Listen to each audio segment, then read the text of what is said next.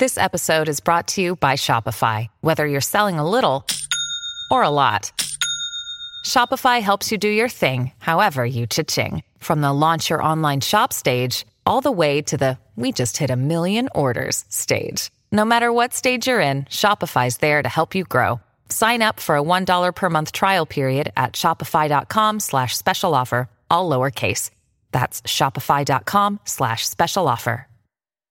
Miss the show, no problem, on point. And on this podcast, after days of Ukrainian resistance, Vladimir Putin now seems to want to punish the country and he's launching lethal weaponry into residential and major city hubs. And his military is surrounding Ukraine's capital as the president Zelensky begs the EU for help. But Boris Johnson made clear NATO isn't getting involved. Not yet anyway, but of course, depending on how far Putin takes his lunacy, we may not have a choice. And there are Canadians who are coming to Presidential Zelensky's call and they are heading over to fight. So we'll talk to a man who's helping coordinate this grassroots effort here in Canada. And if you wanted to go over, we'll tell you what you need. Let's get talking.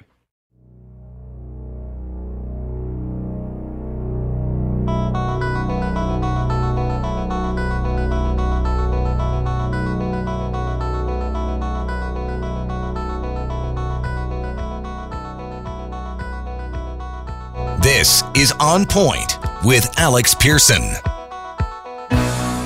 If Putin is not stopped here, he will go further. He will go to Poland. He will go to Pol- to Finland, to the Baltic states.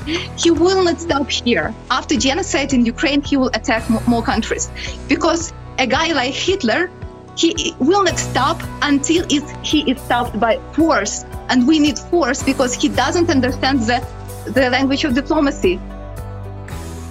Ukrainians beg for the help of the world, and NATO is not coming to their rescue. Alex Pearson with you on this Tuesday, March 1st. Great to uh, have you along for the start of a new month, which is not, you know, it's more normally more exciting because we're heading closer to spring, but these days uh, it's pretty uh, dark in our world. Biden is now a wartime president, so he's going to have to be pivoting away from what he wanted to talk about, which was his Build Back Better plan and so I'm going to be listening, and we should be listening to see if he changes course on his energy policies, which have been a disaster, and what he will say about NATO and the message he sends to Putin. And I'm sure he's got a lot to say after watching some really vile attacks that happened today.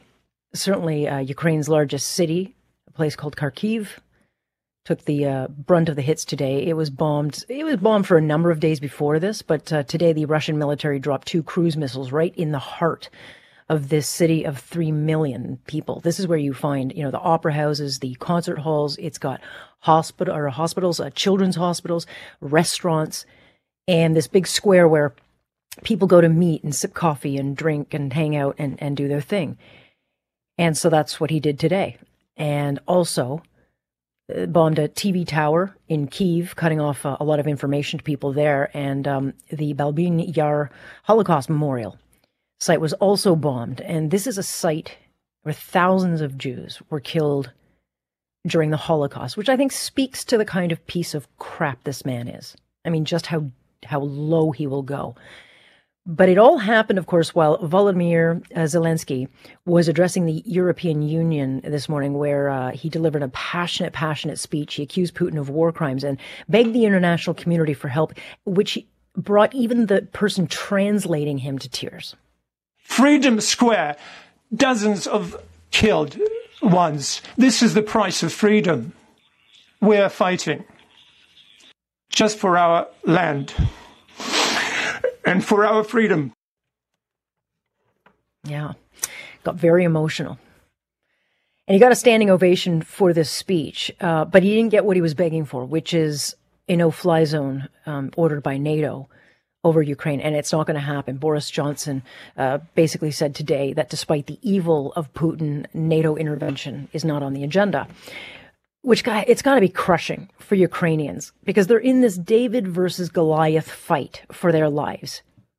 And they're having everything thrown at them. That they have done this well is just simply astonishing. And right now they're waiting for this 40 mile long convoy of Russian tanks and weaponry moving to the capital of Kiev. And for whatever reason in the last few hours, The Pentagon's reporting that it's stalled.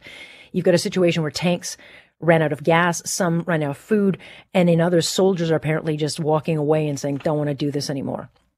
Which, of course, seeing the shots of these things, you would think that this would be a perfect opportunity for someone to fly over and bomb the hell out of this, but uh, that has not happened, not yet. But then just before the show, I saw some breaking news reporting that um, Ukraine's Air Force just destroyed a second large convoy of about 800 tanks and um, vehicles near Moldova, which strikes a pretty big win for Ukraine, which will just further irritate Putin, who has been uh, pretty much undermined by Ukrainian pushback that he obviously didn't expect. It's pretty astonishing what they have accomplished with very, very little.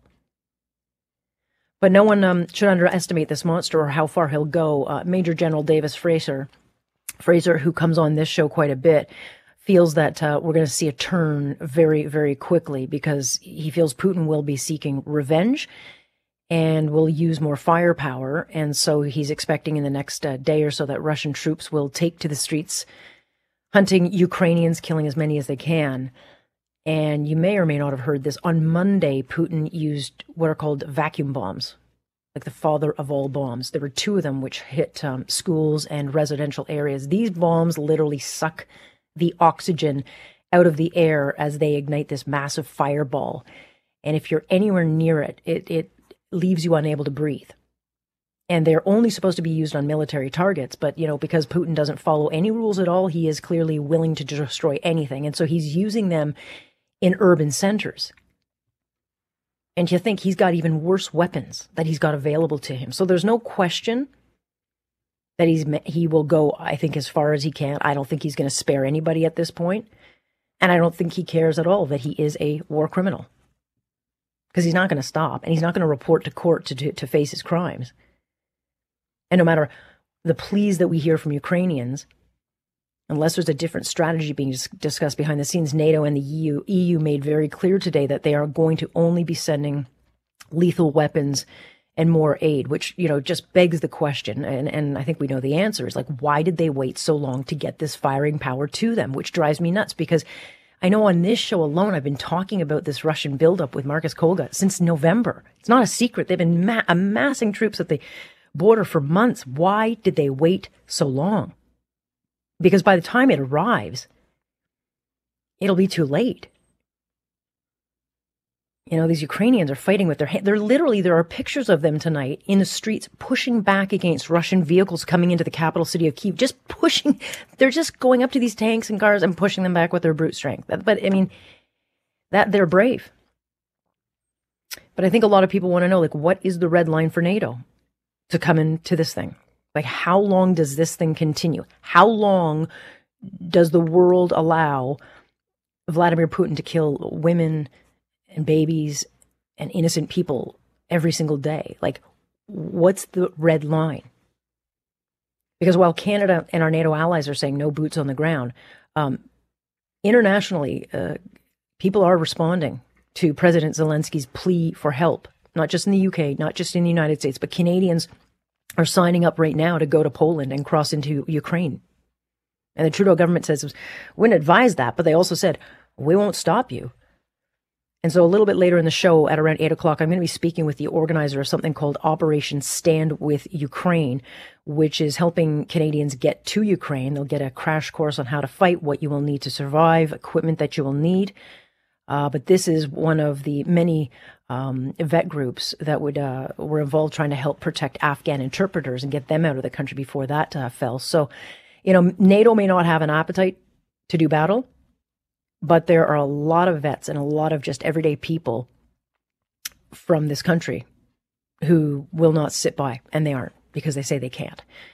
And we'll talk about this throughout the show because I'd be curious. There's new polling on that.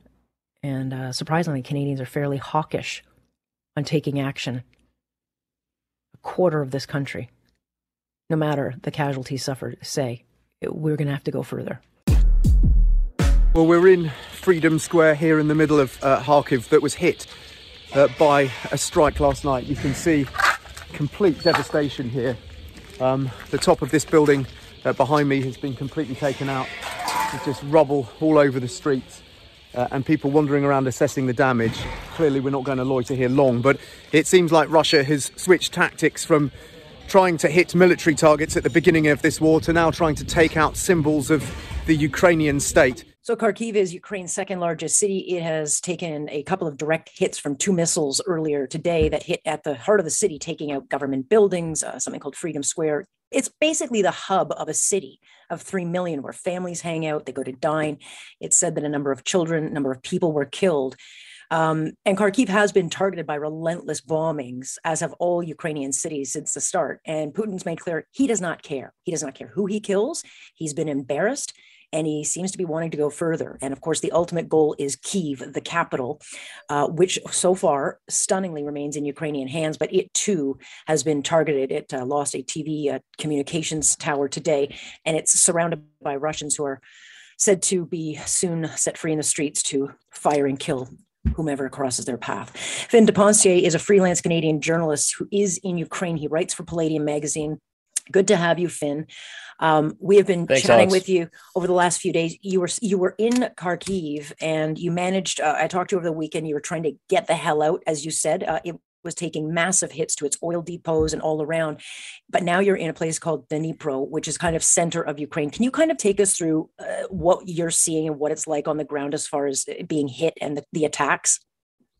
Yeah, well, Kharkiv, uh, Kharkiv started to become more and more unsafe in the city center as the war uh, dragged on over the last five days. Um, at the in the very beginning, it was just uh, it was just the outskirts of the city where the fighting was taking place, and slowly but surely, the Russians started to target more uh, more locations than the city center. And just a few hours after I left, they targeted that building in Freedom Square, as you mentioned, oh, and, and I and I had walked past that building many times. Like it was 350 meters away from where I was staying, so we really got out right in time. Um, somebody woke me up, a journalist from Rolling Stone woke me up at like I don't know, it was like eight in the morning. We were trying to finally get some sleep after, uh, you know, after going to sleep, having the last barrage of missiles, and and we were just trying trying to catch a few hours, and then uh, and then we heard that we had a ride to Dnipro. We had to leave right away, so we just grabbed all our stuff as soon as we could and and hopped in the car and left. And uh, and, and I'm very glad to be here now.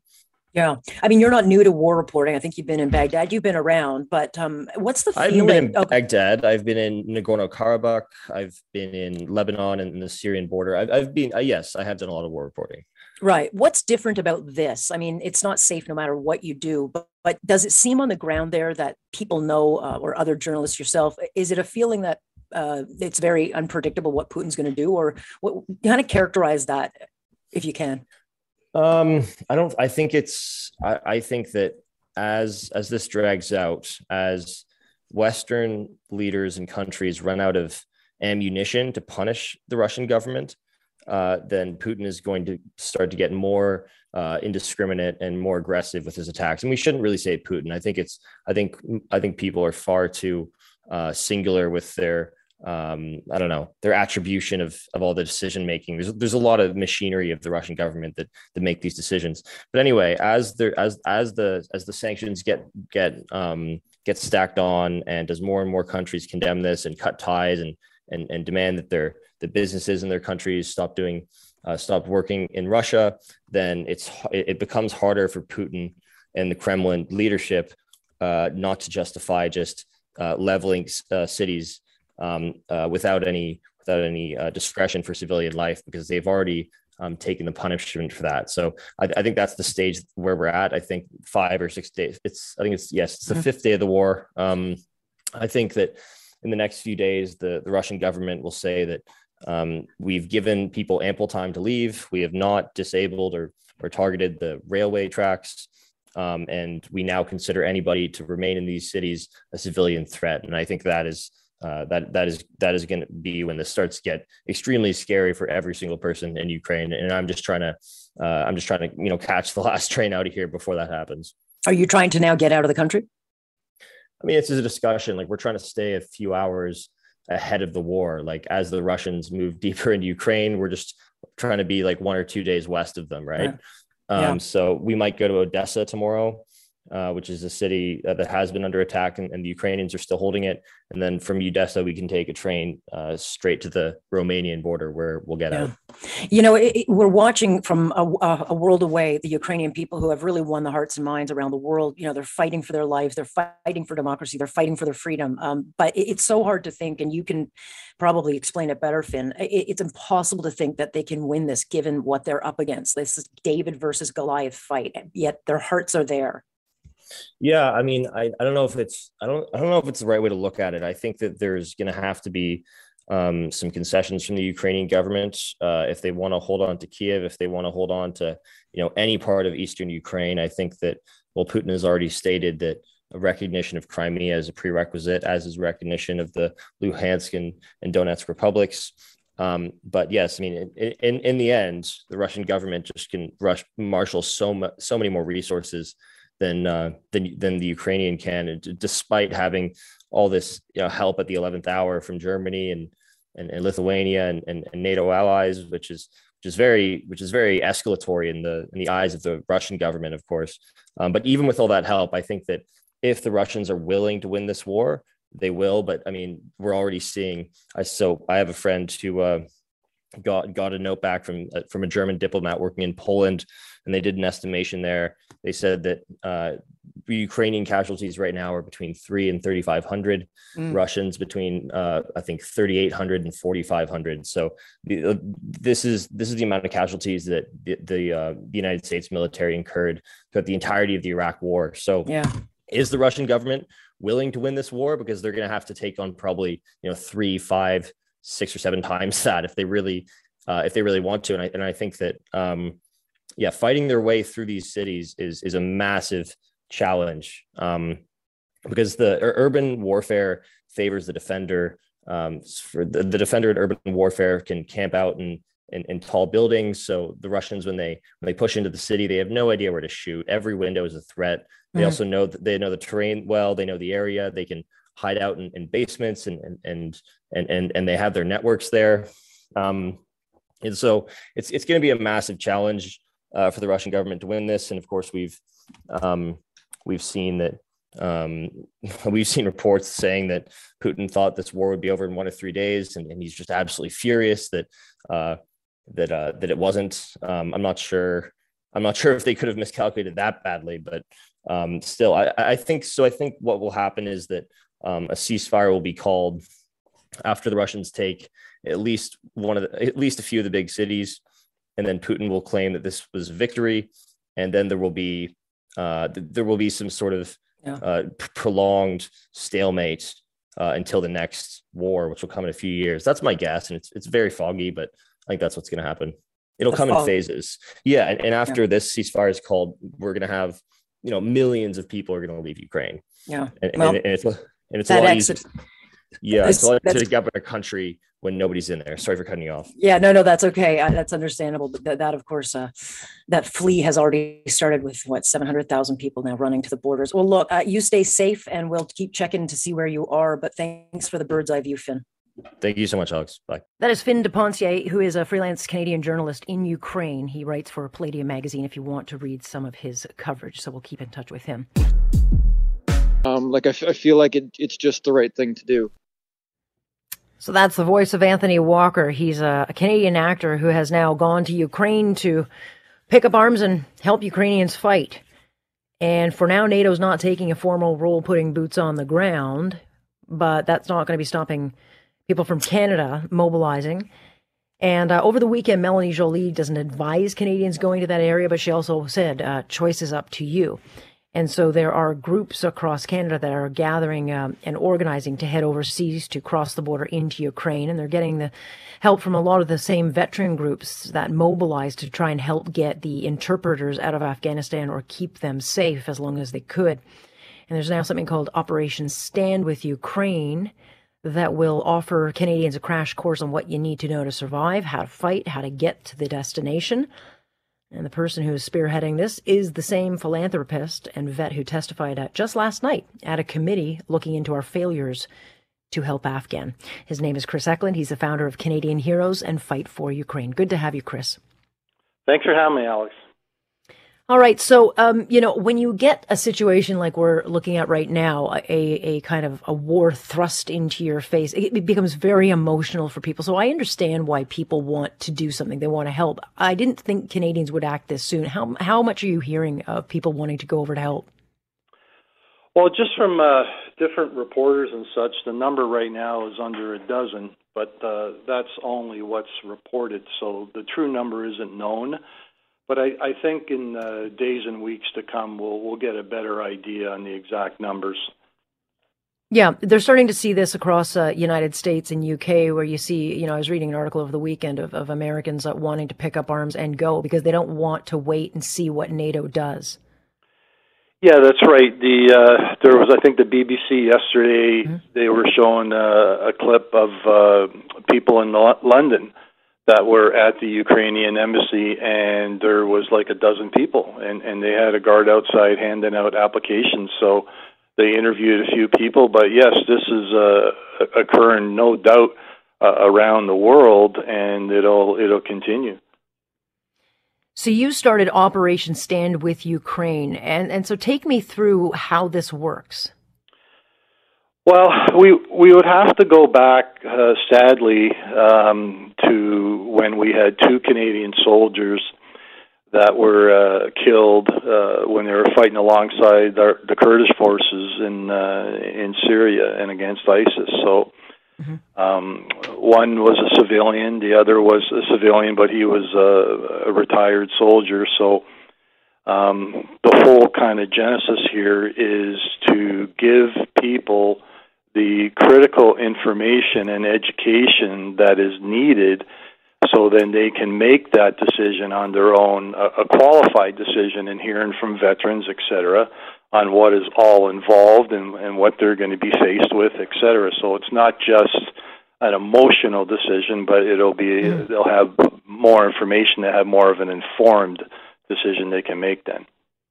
Yeah, I mean, you would know because you've done this stuff. Um, going to war and say you're going to war is one thing, but actually going is a completely uh, different uh, animal in itself because it, we're talking about an extremely harsh environment. Uh, it's very cold in Ukraine right now, dealing with a, a super military power. I mean, it, it's not just as easy as heading to Ukraine. Yeah, so it's as we say, uh, you know, this is not playing a video game where you know you you get killed and you come back to life in five seconds and and all that. It's mm-hmm. not a first person shooter type game on, on video. This is real life, you know, life life and death, and you know. The, the people need to have all of the critical information because you know like for myself personally um, the the last two Canadians we that, that died, uh, you know, uh, we repatriated them, and yeah. It's something where when you go into a combat zone, you you hope for the best, but you have to plan, you know, for for the worst. So what we want to do is to make sure that you know not just Canadians, but but anybody around the world that ends up at, at our our website that just went live today will will have all of that information right there yeah. so they you know can learn from veterans know what's involved what they got to do. And it's a, it's things that people don't even think about. It's like have you seen your dentist? Have you seen your doctor? If you're on prescribed pills your pharmacist you you need to get you know like one year's worth of supplies. Um you, you know when we had one of our Canadians uh, that that was killed, it was it came down to the situation where when the uh, coroner did the autopsy, it wasn't him. It was somebody different. So now all the questions came up. So it's something where I had to get a hold of uh, the family dentist and explain everything going on, get all the dental records, send it over to the coroner's office overseas, have a second autopsy um, so it's it's things like this that everybody needs to be aware of, so they can do all of the things they need to do to get themselves ready. Um, you know, do do you have a will? You, you have to do this. You you don't want to put yourself into a situation where when you get out there, you become a burden. You know, not just to yourself. Right but to you, the people around you and, and to people back home. You, need to enter into this with your eyes completely wide open. Um, educate yourself, get all the information, talk to other veterans, and then you can make an informed choice. Yeah, um, it's one thing for President Zelensky to put out the call, um, but he and his countrymen and, and women are are doing it for their very survival. It's a completely different thing when the call goes out and you think, okay, this is a glorious thing I will do, but there's absolutely no glory, as you well know, in war. It is about as ugly and cruel as it can get. Um, you know, you've seen a lot in your time about that. Mm-hmm. Yeah, you know, and, and this is the thing. I uh, personally, I've come against people that basically, you know, have this kind of glory thing about warfare, and and and it's not. You know, you can be the roughest, toughest sob, you know, yeah. but when it comes down to it, no, we're, and that's basically what people need to be aware of. So I, I have so much thanks in my in my heart for everybody that is stepping up to the plate around the world, and that is fantastic because we need to do this. Don't get me wrong. Yeah. But it's something where once you get into theater, um, you are on your own. We have no clue what the supply lines are. And mm-hmm. when I was a much younger man in the Army, this is what I did. I was in logistics. So when you get out there and we don't know where the enemy is and, and how could he cut off the supply route, you have to make sure you have everything with you. Um, I'd hate to see people simply show up at the border with their passport and uh, you know jeans, t-shirt, and say, "Here I am." So we want to make sure that they have as much kit as as possible. Um, and it's it's a lot of the little things that people never ever think about because I mean right now um, we're starting to. I just got another email yesterday from uh, the Kiev Independent, the the newspaper, yeah. um, with, with a list of stuff that they need for their own journalists, and it, a lot of this stuff has nothing to do with military. So this is what it's it's a big educational thing, and and that's basically what we want to do first with uh, with the new operation and then we might uh, we're also looking at even a, a little bit of a training scenario um, for for when the people get on the ground in, in Europe to to basically have a, a crash course of uh, basic training, so they have uh, some more knowledge on weaponry and, and, and everything else before they uh, get into Ukraine. Yeah, I mean, as you well know, vets come back from uh, you know battles and war very, very broken in this country. Um, they hardly get government support as it is, and the, and there is no government support if you're deciding to pick up arms and go. You are absolutely on your own. I don't want to uh, get off this uh, conversation with you, Chris, because last night, um, coincidentally, and, and, we were going to talk about this uh, solely, uh, but you actually testified at this committee that is looking into Afghanistan and the failures of the uh, government to get people out of that country. This is something that you and several other vets uh, worked years and years and years on, put a lot of money, put a lot of heart into it, put a lot of work in getting these interpreters out. A lot of them didn't get out. A lot of them are actually stuck in Ukraine right now. But you testified at this committee. It's not getting nearly the attention, or if any at all, because of the situation we are in now. Um, but what were the thoughts that you really wanted to impart uh, to that committee? That the government lied to me. That it was yeah. just one big fat lie, and there was never a plan and uh, my my testimony, I, I actually never testified, and I, I put a written statement in, written testimony, simply because the way the committees are set up is uh, an embarrassment. And uh, one of our generals of the three got cut off in his introduction, which was just the absolute most disrespectful thing I have ever seen in my lifetime. And obviously, you know, a lot of people were extremely irritated over that but there was there was absolutely no respect from the chair. The way the committee is set up, you have a, an extremely short time to give your introduction, and it, it's impossible for me to do that on a few minutes to explain the entire operation and everything and how um, nothing came true to what uh, I was promised. So yeah. my testimony is out there. I've already sent to some to some journalists. I highly doubt it's going to hit the front page. One of the generals said nothing's going to happen out of, happen out of it. and and that's probably true. Um, you know, no one's going to get disciplined, fired, et cetera. It's just one of these things where myself, other veterans, and that it's like, okay, you know, that old saying, "Fool me once," right? Yeah. So you know, now here we are again in, in another disaster that's unfolding.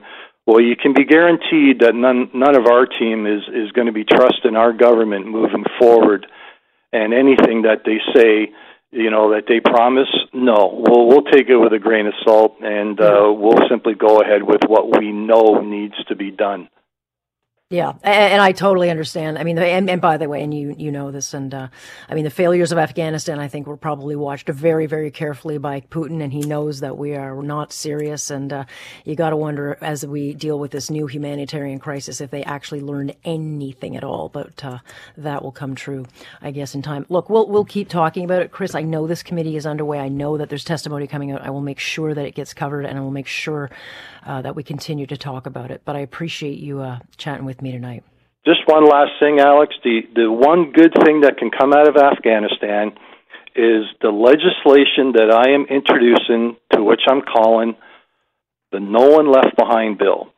And mm-hmm. we as a country need to get this enacted into law so the next time our country ever steps foot on foreign soil, we are legislated by law on how we act as a country and how we engage anybody in their country. And if we yeah. do that, then that is going to be the one good thing that comes out of this, and uh, we'll never, ever have this problem again. And sadly, that may come sooner than we think. God help us uh, that it doesn't, but nonetheless, Chris, uh, we'll talk again for sure. I promise you that. Thank you. Thank you very much. That's Chris Eckland. He's the founder of Canadian Heroes and Fight for Ukraine, but the website is Operation Stand with Ukraine. It's now up and running. So if you think this is something that uh, you can handle, the information is there. But uh, absolutely, we'll continue uh, talking about the Afghan committee as well because it deserves to be covered. Thank you for listening. Of course, you can join us Monday through Friday, starting 6:30 sharp. I'm Alex Pearson. This is On Point.